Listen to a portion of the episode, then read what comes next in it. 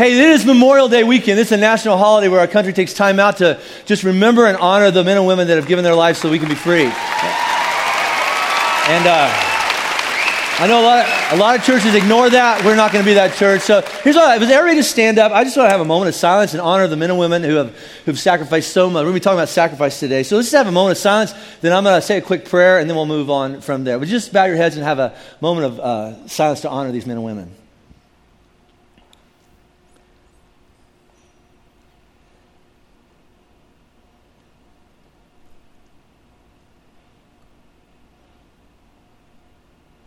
God, I know in our world today, uh, with the pace of life and the political climates that just change all the time, that, that people just you know, they rush on so quickly. And, uh, and, and, God, you, your word says that we are to give honor to whom honor is due. God, please don't ever allow us to take the privileges and the, the, the freedoms that we have for granted. They did not come cheaply. There's a great price paid for that. And those men and women who volunteered and went and laid down their lives so that we could be in rooms like this and have prayers like this, where a lot of the world that's illegal. God, don't ever let us take our freedom for granted. Thank you for those men and women who have given their lives, those parents who, uh, who sacrificed their sons and daughters, and those, those sons and daughters who, uh, who gave so much so that we can be free. God, we, we, we love them, we honor them, and it's all because of Jesus that we pray this. It's in His name I pray. Amen.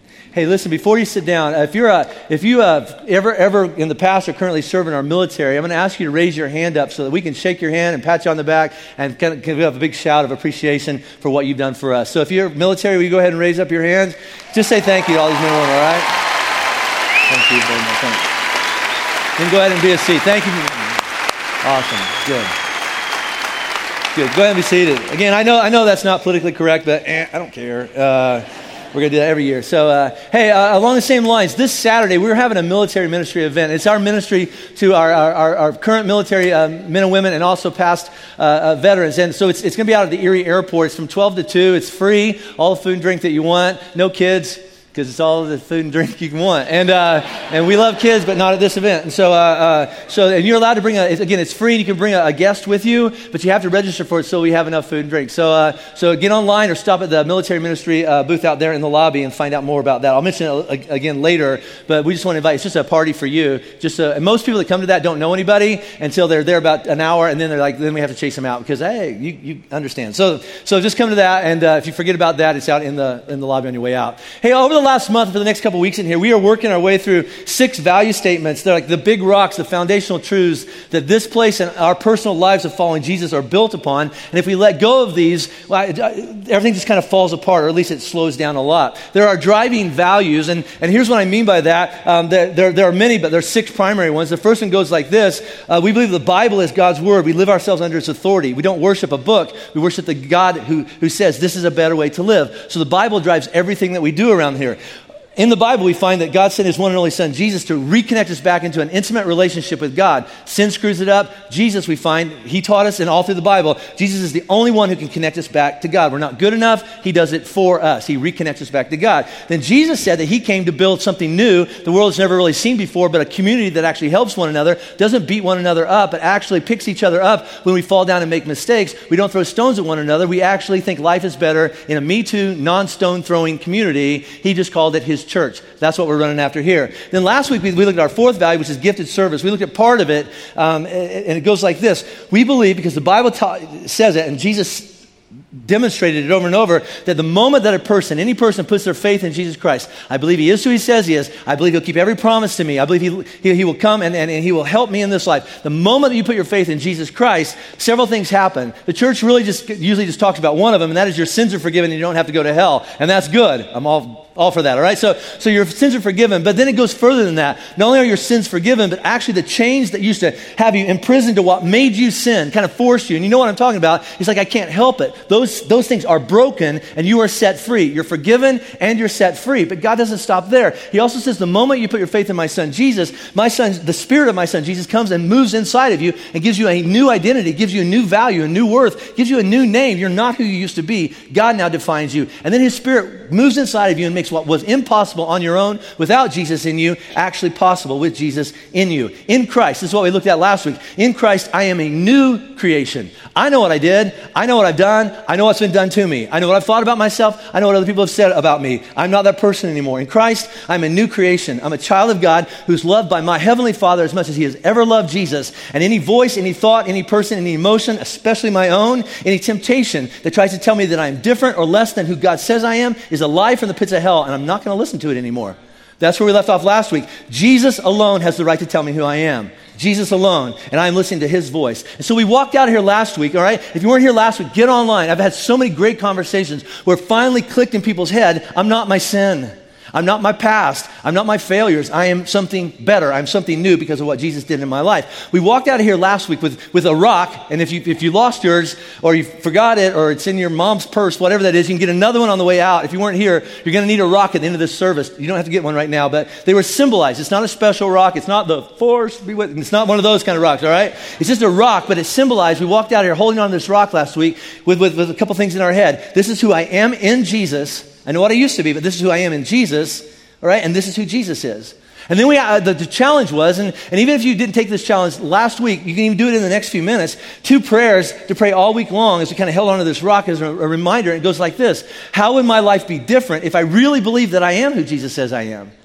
If I really, if I really do believe that Jesus says this about me, and would my life actually be different if I lived in light of who Jesus says I am? Followed by this, how could or could God use someone like me, us to build something that would show the world this is what Jesus is like. Is that possible that God could use people like us to show the world this is what Jesus is like? So, this is who we are in Jesus, and this is who Jesus says. So, the question is all right, what is it that God wants us, I'm talking about people in this room, to join together and build? What is it God wants to do with people like us? And the answer is our fifth value over here, all right, kind of staying with the big rocks theme. We just call it an excellent environment. An excellent environment. And here's what we mean by that, all right? An excellent environment is a place that is founded on the Bible, so that's where we stand, points everybody towards Jesus. You all work out your stuff, opens up your arms wide to anybody that's looking for truth, where every person in this community, all right, leverages whatever they have, their gifts, their time, their talent, their money, to create opportunities, eliminate weird, especially religious obstacles that get in the way so that people can bump into Jesus and decide for themselves if they can trust him or not. That's what you find yourself in today. That's what we're trying to build. And again, sticking with this big rocks theme, let's look at a description that, that, that, God says, here's what I'm trying to do with people like us, all right? Written by a guy named Peter. And he knows his stuff because Peter was a disaster before he bumped into Jesus. He was a disaster for the first three years that he bumped into Jesus. Nothing really, really changed. And then the Spirit of Jesus moved inside of him, and new man, new creation, able to do things that five minutes ago he was not able to do. He's a new creation. Peter says this is what God is trying to build. And this is what I want us to look at today. 1 Peter chapter 2. There's free Bibles in the back. Pick up one on your way out. Look at this. As you come, you, is us, all right? So as you come to him, Jesus, the living stone, Jesus who was rejected by humans, they nailed him to a cross, but chosen by God and precious to him. So as you come to that Jesus, is what we're talking about, you, us also, like, here it is, living stones are being built into a what?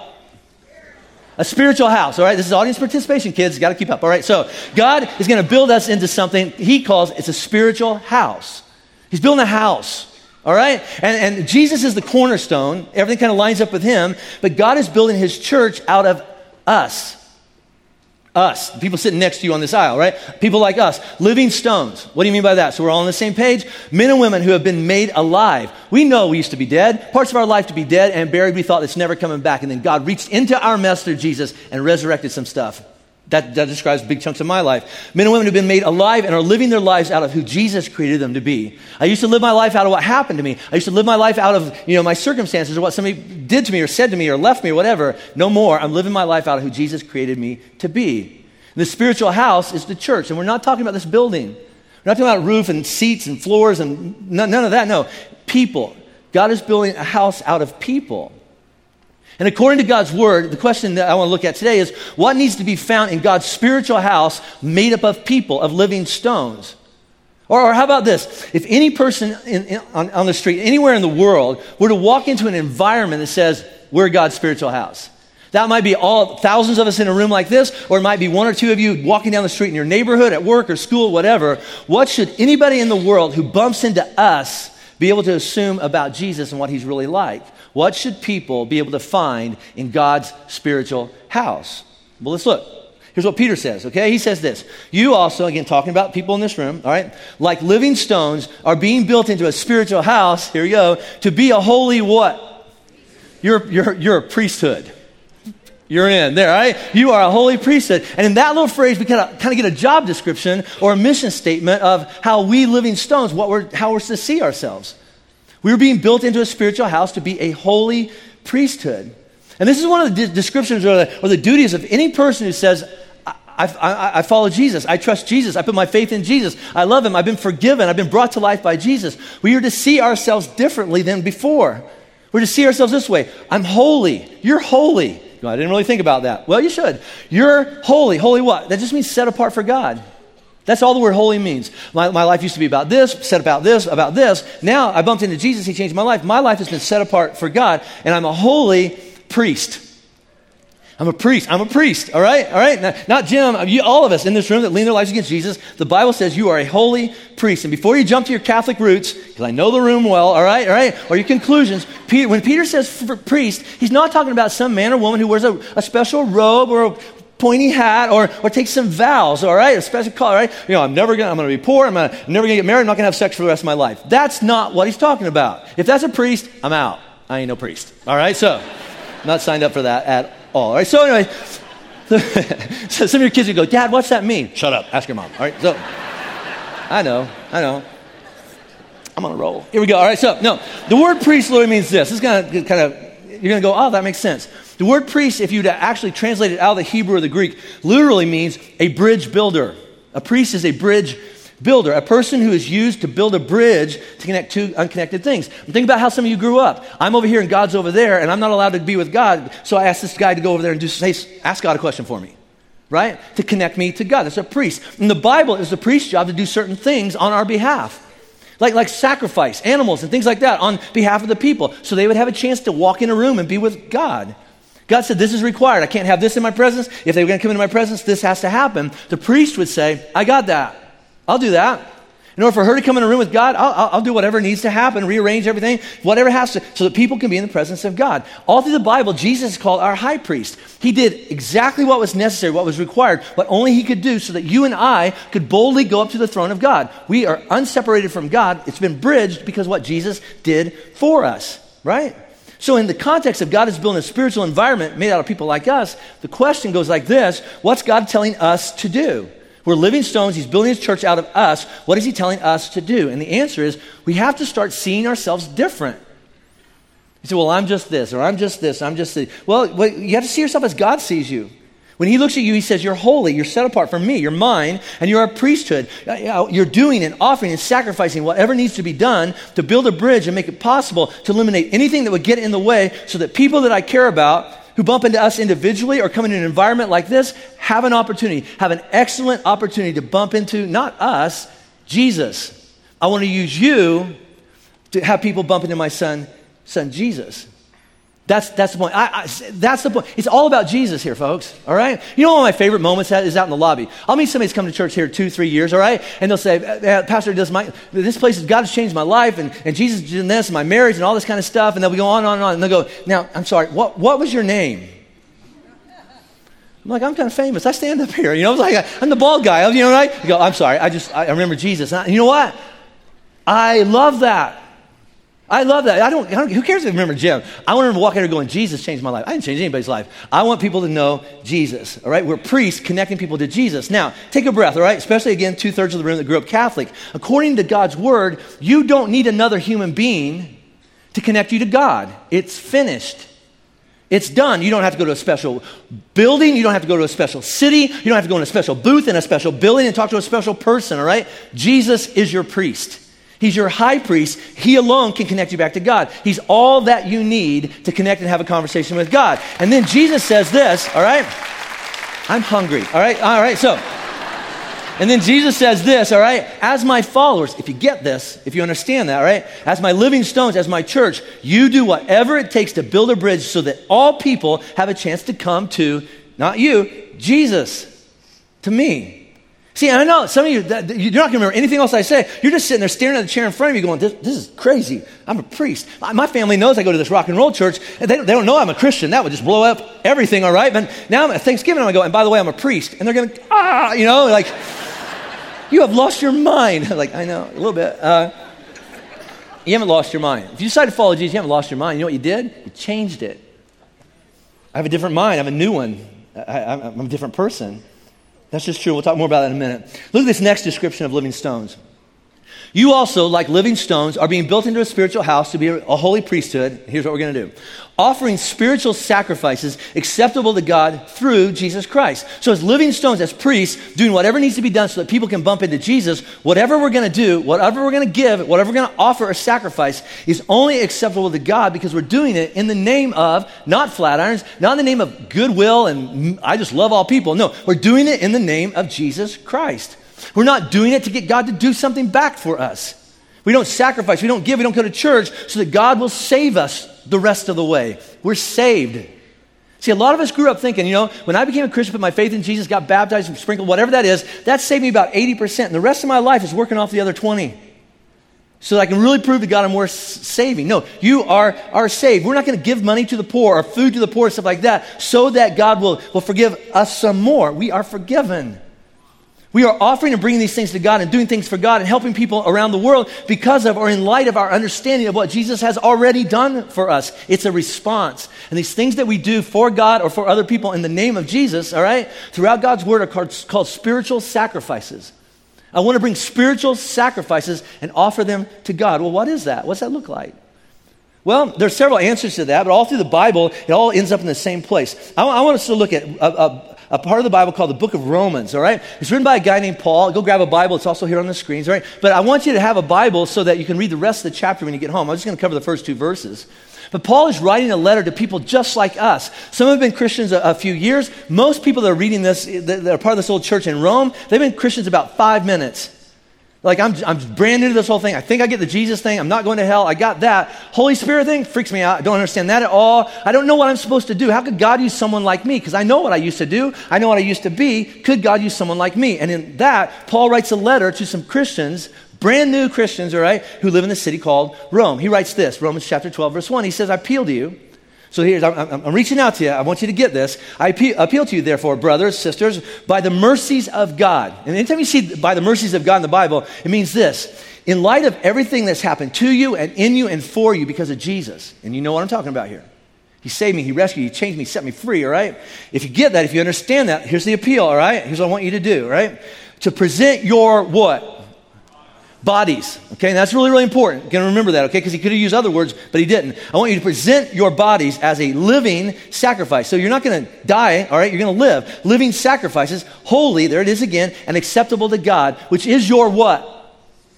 So he's saying you're going to do something with your body, physical body, that is a spiritual act of worship. And a spiritual act of worship just means this it's a statement of what I think about God. That's what worship is. I'm going to do something with my physical body I'm going to give my body as a sacrifice to God to be used for Him and by Him for whatever He wants to use, use my body for. That's our response to God. I don't have a lot, but this is it. Can you use someone like me? Can you use somebody like me? Now, notice what Paul doesn't say. If I was writing this book, I would, the Bible, I would have written it different. You're welcome. I didn't write it. Okay, so, all right? Because when I read that, give your body stuff like that, that's, all right. see, notice what Paul doesn't say. Paul doesn't say, in light of what God's done for you, give God your heart. I've searched the Bible. That phrase, give God your heart's not in there. Paul doesn't say, give your life to Jesus. I hear that phrase tossed a lot in, in church world. I've said it thousands of times. I gave my life, I gave my heart to Jesus. It's not in the Bible. Now, I know what you mean, all right? I think it's a good thing. When I say it, I think it's a good thing. And I'm sure God knows what we mean when we say that, you know, that, that I gave my heart, I gave my life to Jesus. What we're saying is that I'm, I'm trying to give God control of my heart, of my emotions, of my life. I'm trying to say God's in charge. He's my master. I gave my life to God. I gave my heart to Jesus. God, you're my master. And I think that's great. Nothing wrong with saying that. Keep on saying it. I say it all the time. But here's the thing, all right? How do you know if that's true or not? How do you know if you did? Right? How would you or God or anybody else that followed me around all week long, all right, be able to know or measure whether I really have given God control of my life or my emotions? Or how about this? I gave God control of my life in spite of how I feel. How would you know? Paul says, well, You know how it works. I know how it works. Everybody knows how it works. It goes like this. Paul calls it out. If you, you call yourself a follower of Jesus, if you understand what Jesus has done for you, and if you really do have Jesus living in you, then, living stones, live your life differently than if he didn't live inside of you. Not, not, not just your emotional life and you go to church more often life and you pray more or something. No, your physical life. Use your body and all the parts of your body, head to toe, all the parts, wink, wink, in the way that, that, that, that, that if Jesus really lived inside of you, I'm going to use my body that way. All right? I'm going to use my body and everything I do with my body differently than if I didn't have Jesus living in me. And why? Because I understand. I understand who he is and who I am in him.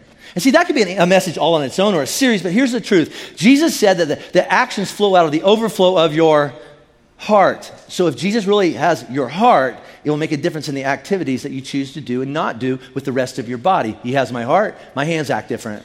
He has my heart, my mouth speaks different. My, he has my heart, all the parts of my body. I used to do things, I don't do anymore. Why? Because my heart used to belong to somebody else, and now it belongs to Him. You can't separate it. You can't separate. it. Here's a basic one, all right? Love always leads to action. Parents, you know that's true.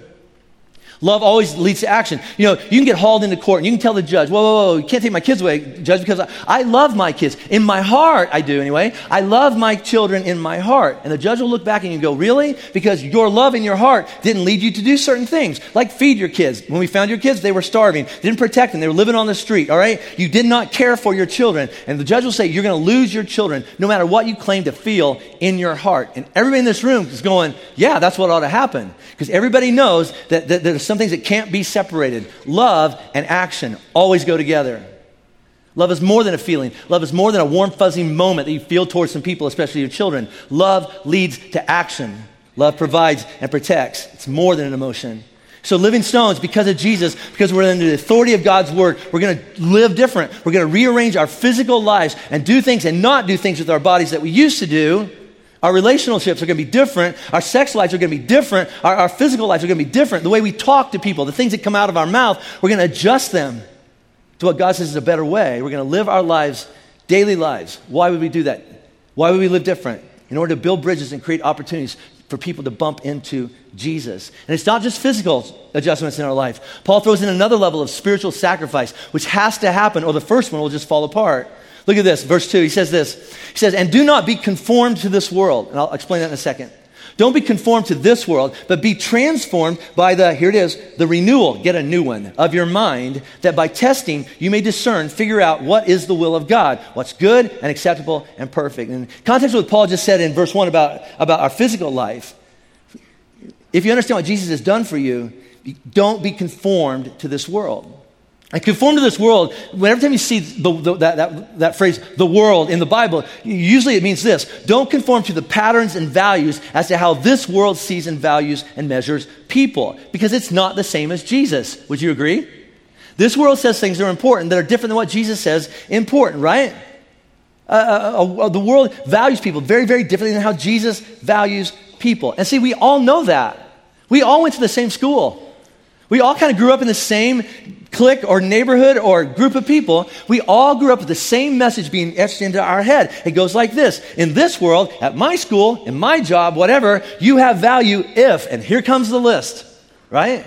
You have value if you look a certain way. Especially if you look that way, you have a lot of value. But if you look that way, you have no value at all or less value. I mean, we wouldn't say you have no value, but it's not very much, all right? You have value in this world if you can do certain things, put a ball through a hoop, or you can do this, or you can do that, or you do whatever that is, then you have, you have a lot of value. And if not, you have less value. You have a lot of value in this world if you've never done certain things. In the church, you have a lot of value if you've never done those three sins, the big ones, you know, all right? If you never committed those mistakes. And if, if you have, you still have value, but that's not as much. I've grown up this way my whole life. You have value if you do or don't possess certain things. But Jesus' value system is different. He values people because he sees them and defines them based on what God has said about them. And here's what God says about all people on the planet they are mine. They are mine. They are mine. And that's enough. They have my image pressed into them. You can't see it because they've, they've covered it up with a bunch of mess. I still see the image of God in them. They are mine, and because of that, I love them. And that alone is enough for us to treat people in the world differently because they have the image of God pressed into them. They're created in the image of God. It doesn't matter if you agree with their politics or their decisions about their life or their lifestyle, that's irrelevant. They are still God's image, and we have to treat them as such in that light. God does not see people through the lens that we see people through. what you've done right or wrong, what you've accomplished or how many times you've failed, what you've done or what has been done to you, what you own, what you don't own. How about this one? What kind of clothes you wear to church? God doesn't care. He doesn't care. He does like tattoos, but that's just me. Right, but anyway, so see, God sees people. He, he looks at you and he sees an image of himself. You look in the mirror, you don't see God in your life, but God still sees himself in you. That's just true, all right? He says, uh, You are worth, every person is worth sending my own son to seek and save and rescue every person. And if, big if, if you understand what Jesus has done for you and in you, God says to us, his living stones, don't conform to this world, change your mind. Let my spirit give you a brand new mind so you can see and understand how I see and view people and how I want people to be treated in, here it is, my house. This is not Jim's church. This is not your church, not my church, not Scott's, all right? This is God's spiritual house. He just happens to be building it out of living stones made out of people like us. This is not us. It's not even about us. It's about Jesus. So here's what we have so far, right? God says, by the power of the Holy Spirit in your life, all right? Here's kind of a, I was going to say the wrap up, but it's not even close. All right, so here we go, all right? He says, You are living stones, holy priest, commanded to build bridges to the world by rearranging and changing the way that you live your physical life and to change your mind about the way you see, judge, and value people so that all people have a chance to come into my house, bump into my son, so my son Jesus can save them. Now, here's the interesting thing about this. All right? Right after Paul says that, you gotta, if you understand Jesus, you got to live physically different. You got to change your mind about people. He launches into uh, instructions about using your spiritual gifts. And you're going to have to read this on your own. Read the rest of chapter 12, and there's a list of, of, of gifts that, that every believer, and this is, it, this is true or Jesus is a liar, but the moment that you leaned your life against Jesus, he did something in you and gave you a spirit empowered gift. Something he gives you. I, I, need this done over here. You're not going to be able to do it unless I give you this ability. Boom, I give it to you. Now go do it. And he won't send you to go do it unless he, he, he gives you that, that, that, that ability to build his house to build a bridge to the world. In the rest of Romans 12, there are lists, lists of things that, that, that need to be done. I'll give you some of them, it's not limited to it, but here's, here's some of them. Like, some of you have the gift of teaching. It's like, you know, you can say something, people go, that, that makes sense. Somebody else can say the same thing, and they go, what, are you speaking another language? What, what are you talking about? You, you, you teach, and people go, I get it. Thank you for that, right? So some people, you, you, you have the gift of encouragement. You encourage people. People, you talk, you have a conversation, they go, thanks, that helps so much. And you're like, what I say? You, just, you encourage them. You, are just an encouraging person, all right? You are. Some of you have, you, have you, you like to serve. You like to clean up after people. I don't want to run the thing, I'll just clean up after it's all done. Some of you, you go, I, I really, really like doing it. You like to help each other. As the book of, in the book of Acts, as the church grew, the very first church, they had meetings together. They divide up all the tasks that had to get done so that people could bump in, into Jesus and we make sure everything gets done. There's some people go, you know, you're the teacher. You just go teach. Don't do it. You got this. If you don't teach, this whole thing, you know, kind of falls apart. So, so you go teach. We've got this other thing over there. Some people go, you know, I'm an organizer. I don't ever want to stand up here on a stage like this. You just get me, I can get it organized, get it in rows and all that kind of stuff. It'll all work out, right? Some people said, you know what? There's some widows in the church. They're not being taken care of. You guys go do that and that and that. We've got them. We'll make sure that they are, they, they are taken care of, all right? We'll make sure. And everybody that joined the church said, what do you need to, be, what do you need to happen? I'll, I'll do it. See, some of us grew up in a church. I, I, grew up in a church with, with uh, there's, a, there's a position in my church called a deacon. Anybody grew up in that church? There's all the Baptists. There they are, right there, right? Sorry, and, right? You know what I mean, all right? And in, in my church, Baptist our, or, deacon was a was a power play. I mean, it's like they had a card and they'd walk in a room and go, "I'm a deacon." Boom, stop it. You know, I'm like, yeah, all right. So every deacon smacked me on the head. I mean, every deacon just went out of control in my church. All right, right? There's a power position at my church. There's authority or stuff like that. But if you look at the word deacon and literally translate it out of the Greek and the Hebrew, it literally mean translates table waiter. that did not get taught in my church. All right. I don't, I am a deacon. I don't wait tables. I don't clean up the stuff. Right? No, no. Deacon is where we get the, the word servant. It's a servant position. It's not a power position. It's not I'm in charge. It's no, it's, it's I'm a deacon. What needs to be done? And God's point of giving everybody a certain gift is this everybody's got to serve. We have to have the mindset, the new mindset says whatever needs to be done. Some jobs, some service jobs in, in the church are glamorous, and some no one will ever know that you ever did. Some you'll do it and people pat you on the back and say, man, you just love Jesus. Most jobs that God needs done, nobody will ever say thank you. No, one will ever know. Until you, maybe we get to heaven. Somebody says, I know you didn't know this, but you were my third grade Summit Kids Ministry leader and you changed my life. And that started this and this and this and this, and that's why I'm here. And you say, I, I, I didn't know. Some of you can teach. What do you mean teach? Teach just means teach what God taught you. You don't have to have everything figured out before you become a teacher. You just have to, this is what God taught me. That's what Jesus says. Go teach what I taught you, all right? And, and, and that's your spiritual gift of, of, of, of teaching. Some of you are leaders. You've been leaders all your life. You can go back to kindergarten, you look behind you, there's three kids on the playground going, We're with you.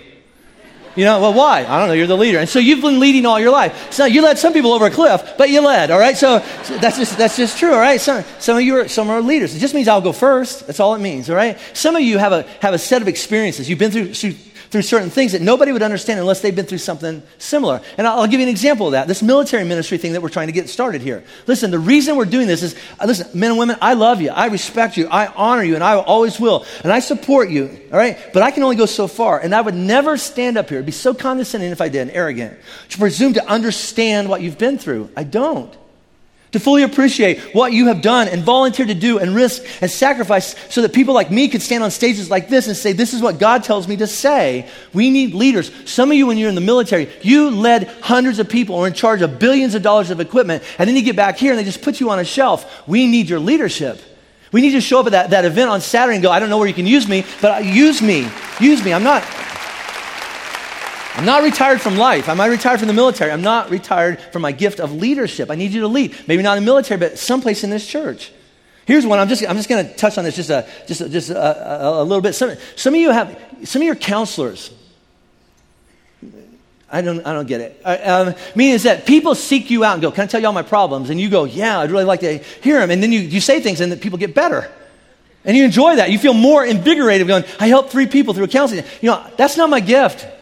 See, here's the thing. My gift is teaching, kind. I hope. All right. So anyway, and here's the thing. If, yeah, I don't know. It's not right now. I'm. All right. So here's the thing. If I do my job, if I exercise my gift well up here, you sit in rooms like this and go, "He understands." He gets me. That makes sense. And here's the next thing in your head. I need to get together with him and talk. I need to sit down with him or, or, have coffee with him or whatever with him and sit down because I think he will understand and could really help me with a problem. No, I, I'm not, I can't.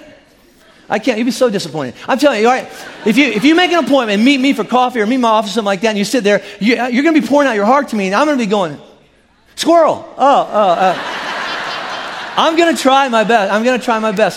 But I'm just going to be honest. We're going to be transparent today, all right? I don't have the gift of counseling. You're going to be, you're going to be saying, listen, when I get up here and talk about marriage or life or this or that or whatever, all right, I give it all. There is no more. If you come to my office, I'm going to go, let's just watch my video. That's, I don't know. What did I say? All right? That's all. I, I'm a horrible counselor. Stop trying to get counseling appointments with me. I'm horrible. Scott's worse. Don't try him either, right? If some of you know Scott, you go, yeah, yeah, he's the nicest person in the room. We're in trouble. It's just bad. All right, so uh, see some of you, right?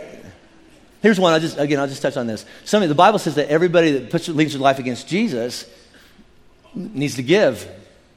The spiritual gift of giving. See, and here's what I mean. I'm talking about money here, and I'm not going to make this a money talk, but just listen really, really quick, all right? And work this out with God. Some of us have a little bit of money, some of us have a lot of money. Nobody would say, I have too much.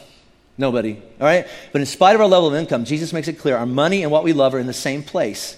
So, according to the Bible, if you love Jesus, you're going to point your money towards the things Jesus loves. What does Jesus love? Making sure everybody has an opportunity to hear about his son Jesus and take care of hurting people, especially widows and orphans. That makes sense. If you love kids, you take your money and you feed and care for your kids. If you love Jesus, you take your money and you point it towards the things that he wants to care and feed for. That's just true. That's why last weekend you brought in over 100,000 pounds of food into that lobby last week because we know God cares about hungry people. That's why buckets are at the door every weekend back there, and everything that goes into those buckets goes toward the purpose of teaching people about Jesus. God doesn't hate him. Through Jesus, he, he brought you back and to take care of people that Jesus cares about.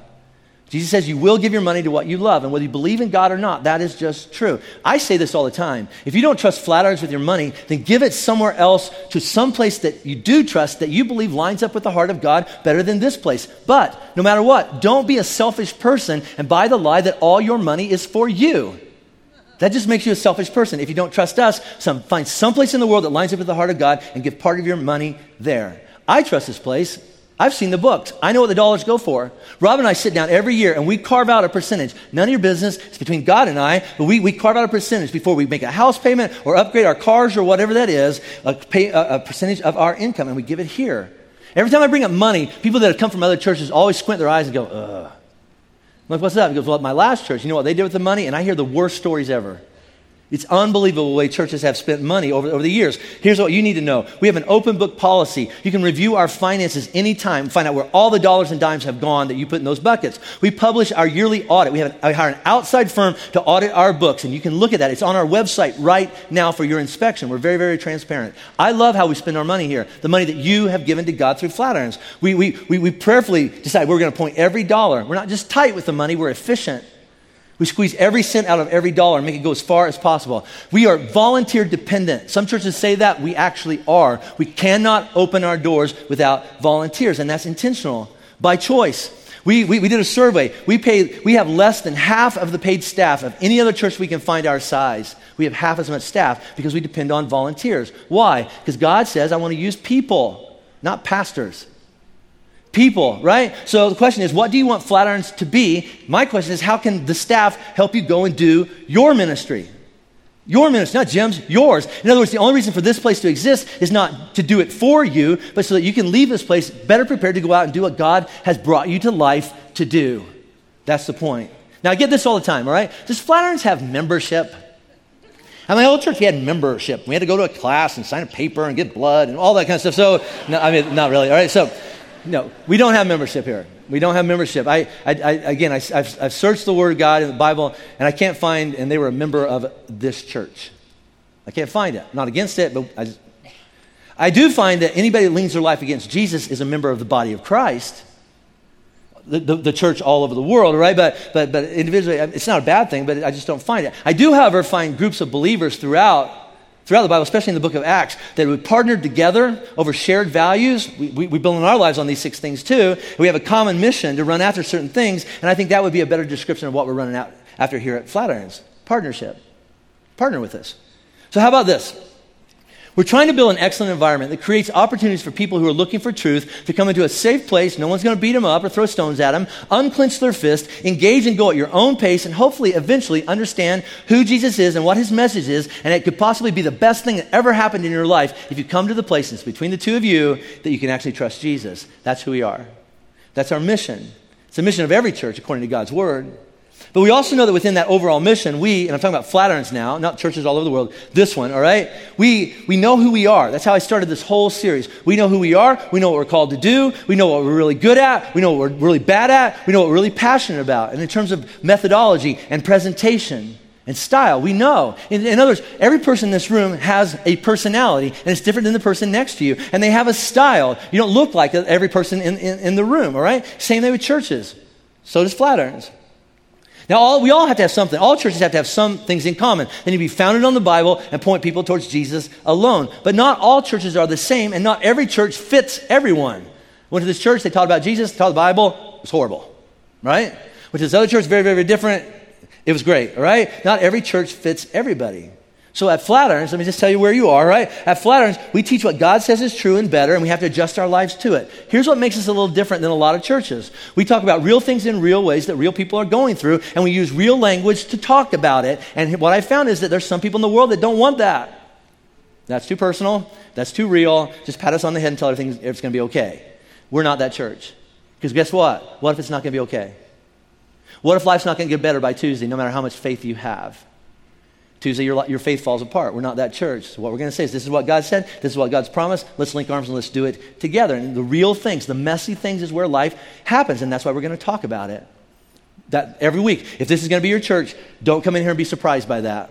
We're going to do it every week. Here's another thing. Without apology, we, I, I, I believe that God want, is telling Scott and I, at least in this season of our life, to speak directly to the hearts of men and husbands and fathers. It just feels like the church across the world has given up on men that's why men have given up on church. Our, our, message is to tell men that they can follow a strong leader named Jesus who's worth following and not that wimpy, whiny, dumbed down thing that you've been sold all your life. Jesus is a leader worth following. That, that, that's why, all right, most of our illustrations, Scott's, all of our illustrations, all right, are more about hunting and sports and driving and hiking in the mountains and, and hobbies that are awesome, all right, right? We, we're going to talk about that stuff more than Jesus is kind of like a daffodil. I'm probably not going to use that illustration a lot, all right? he may be. Yes, see Jesus like that. That's great. He, he may be. It's just, it'd be a horrible tattoo. Jesus is a daffodil. But anyway, um, So, so I, I, don't know, that's just my heart, you know. But, but here's the other part of this, and don't applaud on this because some of you, you have emailed me, and I know this is a, a, concern of your heart. It's not critical, it's a concern. But uh, just know, all right, that Scott and I both, we're, uh, we're under conviction that we need to reach the hearts of men, but we also need to do a better job delivering an equally compelling message to women and wives and girlfriends and daughters. Because let's be honest, no matter, if we, no matter what, if we just speak to either one and leave the other one out, nothing changes at your house. It doesn't matter if one of you gets all fired up about following Jesus. If, if, the, if your partner in life is not going in the same direction, it will fall apart. We need to do both. And pray for us. Because, I mean, that's, that scares me. I can talk to dudes all day. You're, you're dumb. Stop it. All right? I can't say that to women. I mean, there'll, there'll be a lynching. Oh, yeah. So, uh, so it makes me a little nervous. All right? But that's how we, we teach the Word of God. Real language, real people, about real stuff. All right? That, in terms of our methodology, we like music here. So we play real music all kinds of music. And we play it really, really well. I think they're amazing, all right? And usually we play it really, really loud, supported by all kinds of creativity because, and here's why, it's not in the Bible, but this is the reason, all right? Because we just like it that way.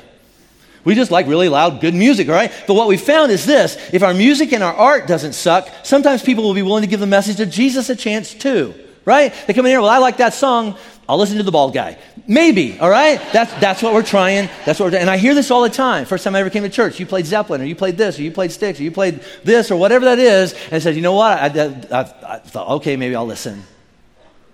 I mean, so many times, so many times. They don't, they don't stay for the music, they stay for the Word of God, but they never would have given the Word of God a chance had those hands not come on open. All right, I'm open, all right? Maybe because of the way we teach and the way we leverage music and creativity and excellence, maybe that's why we have so many young families and, and students that come to this church. A lot of churches, it's, it's, it's, you don't find anybody uh, under my age.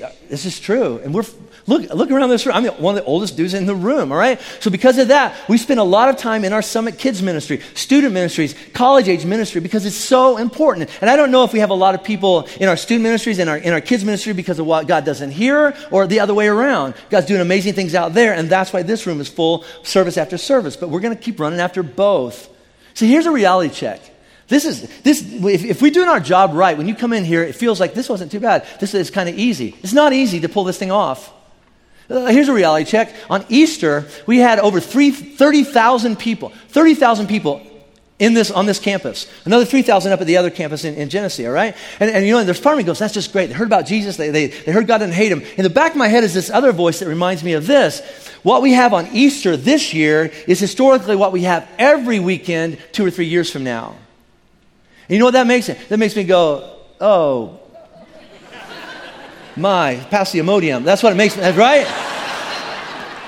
Because it's crazy. You, you were there. You were there Easter. It was nuts. The parking lot was nuts. You parked a mile away. You, you came in here. You sat in the lobby on the other end of the lobby. It was crazy. Listen, that's a lot of cars. That's a lot of organization. That's a lot of bagels. That's a lot of setup and a lot of teardown and a lot of cleanup. A lot of hands and backs to make sure that the person who says, okay, I'll go to church one time has such an experience that they say, all right, I'll go one more time. And then they go one more time and one more time and one more time. This is some of our stories, right? And we bumped into Jesus and he changed our life and he moved into us and he made us a new creation salvation. He rescued our marriages. He brought our kids home. He did a lot of things of healing in our life. Why? Because they found a parking place. That's where it started. That's where it starts. That is where it starts. See, I, I, know I stand up here, all the lights are pointing at me right now, but no, I can't do this without thousands of other people making it possible. And Jesus can't do what he wants to do unless we all join together. It's a spiritual building made up of living stones who serve as bridge builders, sacrificing, adjusting the way that they live their lives, the way they spend their time, their money, everything for one reason. We finally understand what Jesus has done for us. So we're joining together with everybody in the room and everybody at Flatirons, other living stones, so that not just this room, not just Lafayette or Denver or Colorado, but the entire world might have an opportunity to bump into God's Son. His name is Jesus.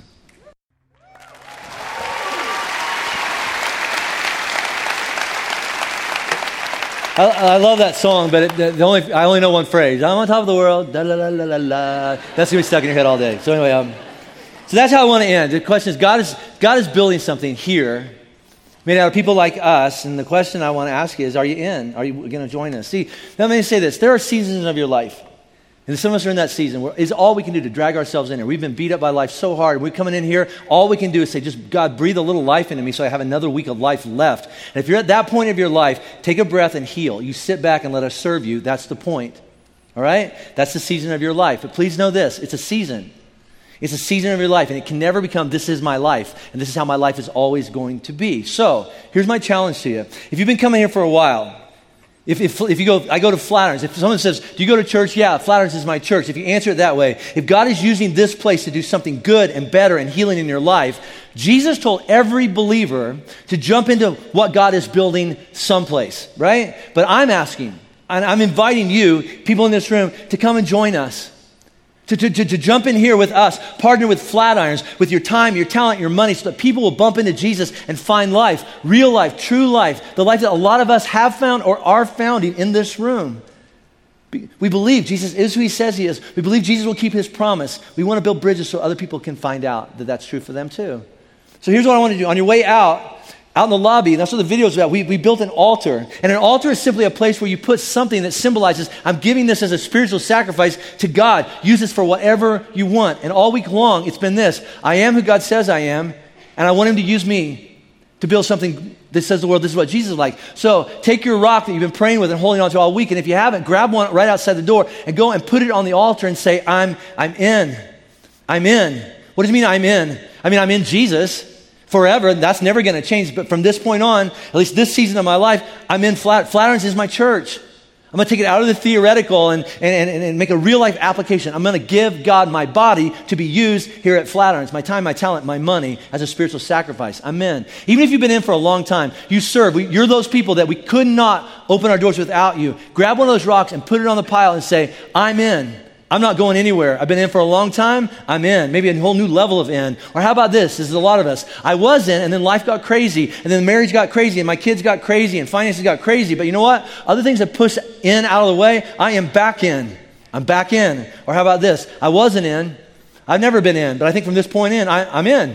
I'm in. Hi, this is my first time here. What's the name of this place? I'm in. I'm in this place. All right, I'm in.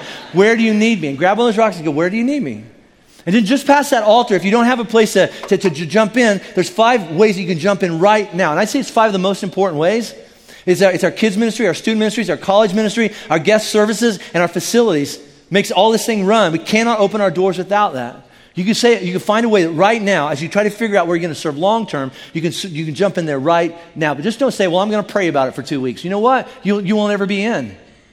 Jump in now, and in you'll figure it out. Now, let me, I, I added this in. I don't know over time, but it's who I am. So here's the thing, all right? So sometimes I, sometimes I get ahead of myself. Sometimes words come out of my mouth before I think. Look at all the heads nodding. I'm not alone there, so don't throw stones, okay? So, because I'll throw one back at you. So anyway, um, here's, here's what I mean by that is that sometimes I wish I would have thought some things through before they came out of my mouth, even if they're good things. And I'll give you an example of that.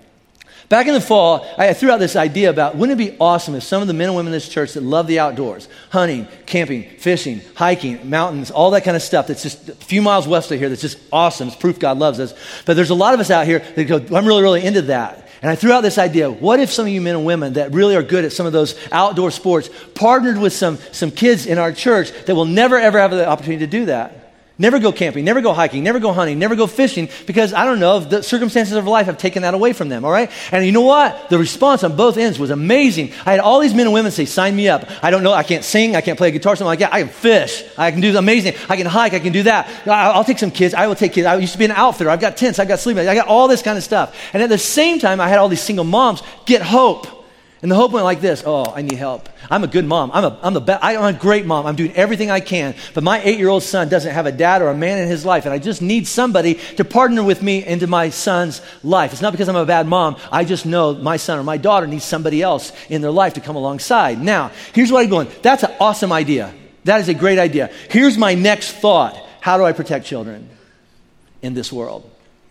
Right? Right? Because here's, I mean, your hearts are right, most of you are right. But here's the, here's the thing some of you are going, hey, I never met that kid, but I'll, t- I'll take that little girl fishing. No, you won't. No, you won't. You won't. And here's the other part of that. I have some moms and some single dads in who are so desperate to have somebody speak into the life of their child, they will lower their standards and just risk it. You take her, take him, please, just help, help me, all right? And you know what? Bad stuff will happen. What do you mean? The same stuff that happens to some of us. And I'm not, it's not going to happen on my watch. I'm not going to have it happen. So, all you people whose hearts beat a little bit different, going, you know what? I want to take some kids out there. I want to take a, a little girl fishing. She'll never be able to do that. I want to, I want to put my arm around somebody and tell them that they're important, all right? How about this? Before you go do something grandiose like that, jump in the trenches with us here in our kids ministry, in our student ministries, and get to know some kids and get to know some families and partner with some single mom families and say, let's do life together before I ever take your son camping. It's, it, we're going to protect kids. By the way, all the money, some of the money that goes in the buckets back there, if you volunteer in our kids ministry, it goes for police background checks. Nobody's getting near our kids. Nobody's getting, now, here's the thing, all right? Jump in with our kids and then let's see where it goes. Let's see where it goes, all right? So partner with us, all right? It's that important. I was, a, I, was a, I was a student pastor. I'm going really long, all right? So it's just lunch. Uh, I was a student pastor for 20 years before I came and did this. If you volunteer in our kids' ministry, our college ministry, our student ministries, God, this, I'm going to tell you what God's going to do in, your, in, in some kids' life. You will be maybe the only voice all week long that says you're important, God loves you, and I care about you. You may be the only voice that tells that eight year old or that 17 year old kid, that 21 year old kid trying to figure out what he's doing with his life. His dad is telling him he's got to do this, and you're going to say, What's your dream? You'll be the only person that God speaks to that kid that whole week, and you could be that man or woman. What, what, what do I know? Just what God taught you. That's all. Come and join us. Let's build something amazing here, Living Stones. Let's pray. God, I love this place. I love what you've done in this place. I can't wait to see what you're going to do in this place. And it all comes back to Jesus. It all comes back to Jesus. And so, God, that's what we're going to do right now. We're going to take communion together. We're going to pass out bread and juice and go, oh, yeah, I'm forgiven. I've been set free. I have a new identity. He's taught me some things. He's told me some things. He said, this is who I am and this is who He is. And I actually believe it. I'm starting to believe it. So going to take communion and go, I'm forgiven. I'm set free. We're going to sit in this communion service in the next couple minutes here, God, and we're going to ask you this question Could you use someone like me? Or how could you use someone like me to build the life of a kid, to build the life of a college student, to, to build in, put my arm around a little girl and tell her she's beautiful because nobody else will? Her mom should tell her that, but her mom's stoned on the couch at home right now. She just needs another woman in her life to come and say, oh, I can't be your mom, but I love you. And her life will change. It'd be very different than where it's going to go unless somebody puts their arm around some of these kids. God, I, I, I, it sounds kind of condescending, but there are people that will never, ever, ever come in this door and find out that God doesn't hate them until the parking lots work and somebody says hello to them and, and we put a cup of coffee in their hand and say, It's okay. Sit back, unclench your fist, just listen to what God may want to tell you. It's all important. It takes all of us to build something that you want to build. So, God, use people like us because of Jesus, the cornerstone. That's our prayer. I can't wait to see what you're about to do. In Jesus' name, amen.